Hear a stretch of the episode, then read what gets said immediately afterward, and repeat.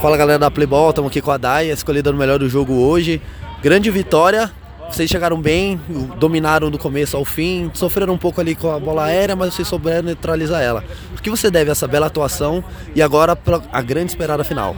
Ah, a gente entrou bem concentrado, escutamos o professor antes. É, a gente entrou com o espírito de que não ia perder uma bola e acho que foi isso que a gente representou dentro do campo. Assim, a gente está bem unido e vamos para essa final aí para ganhar.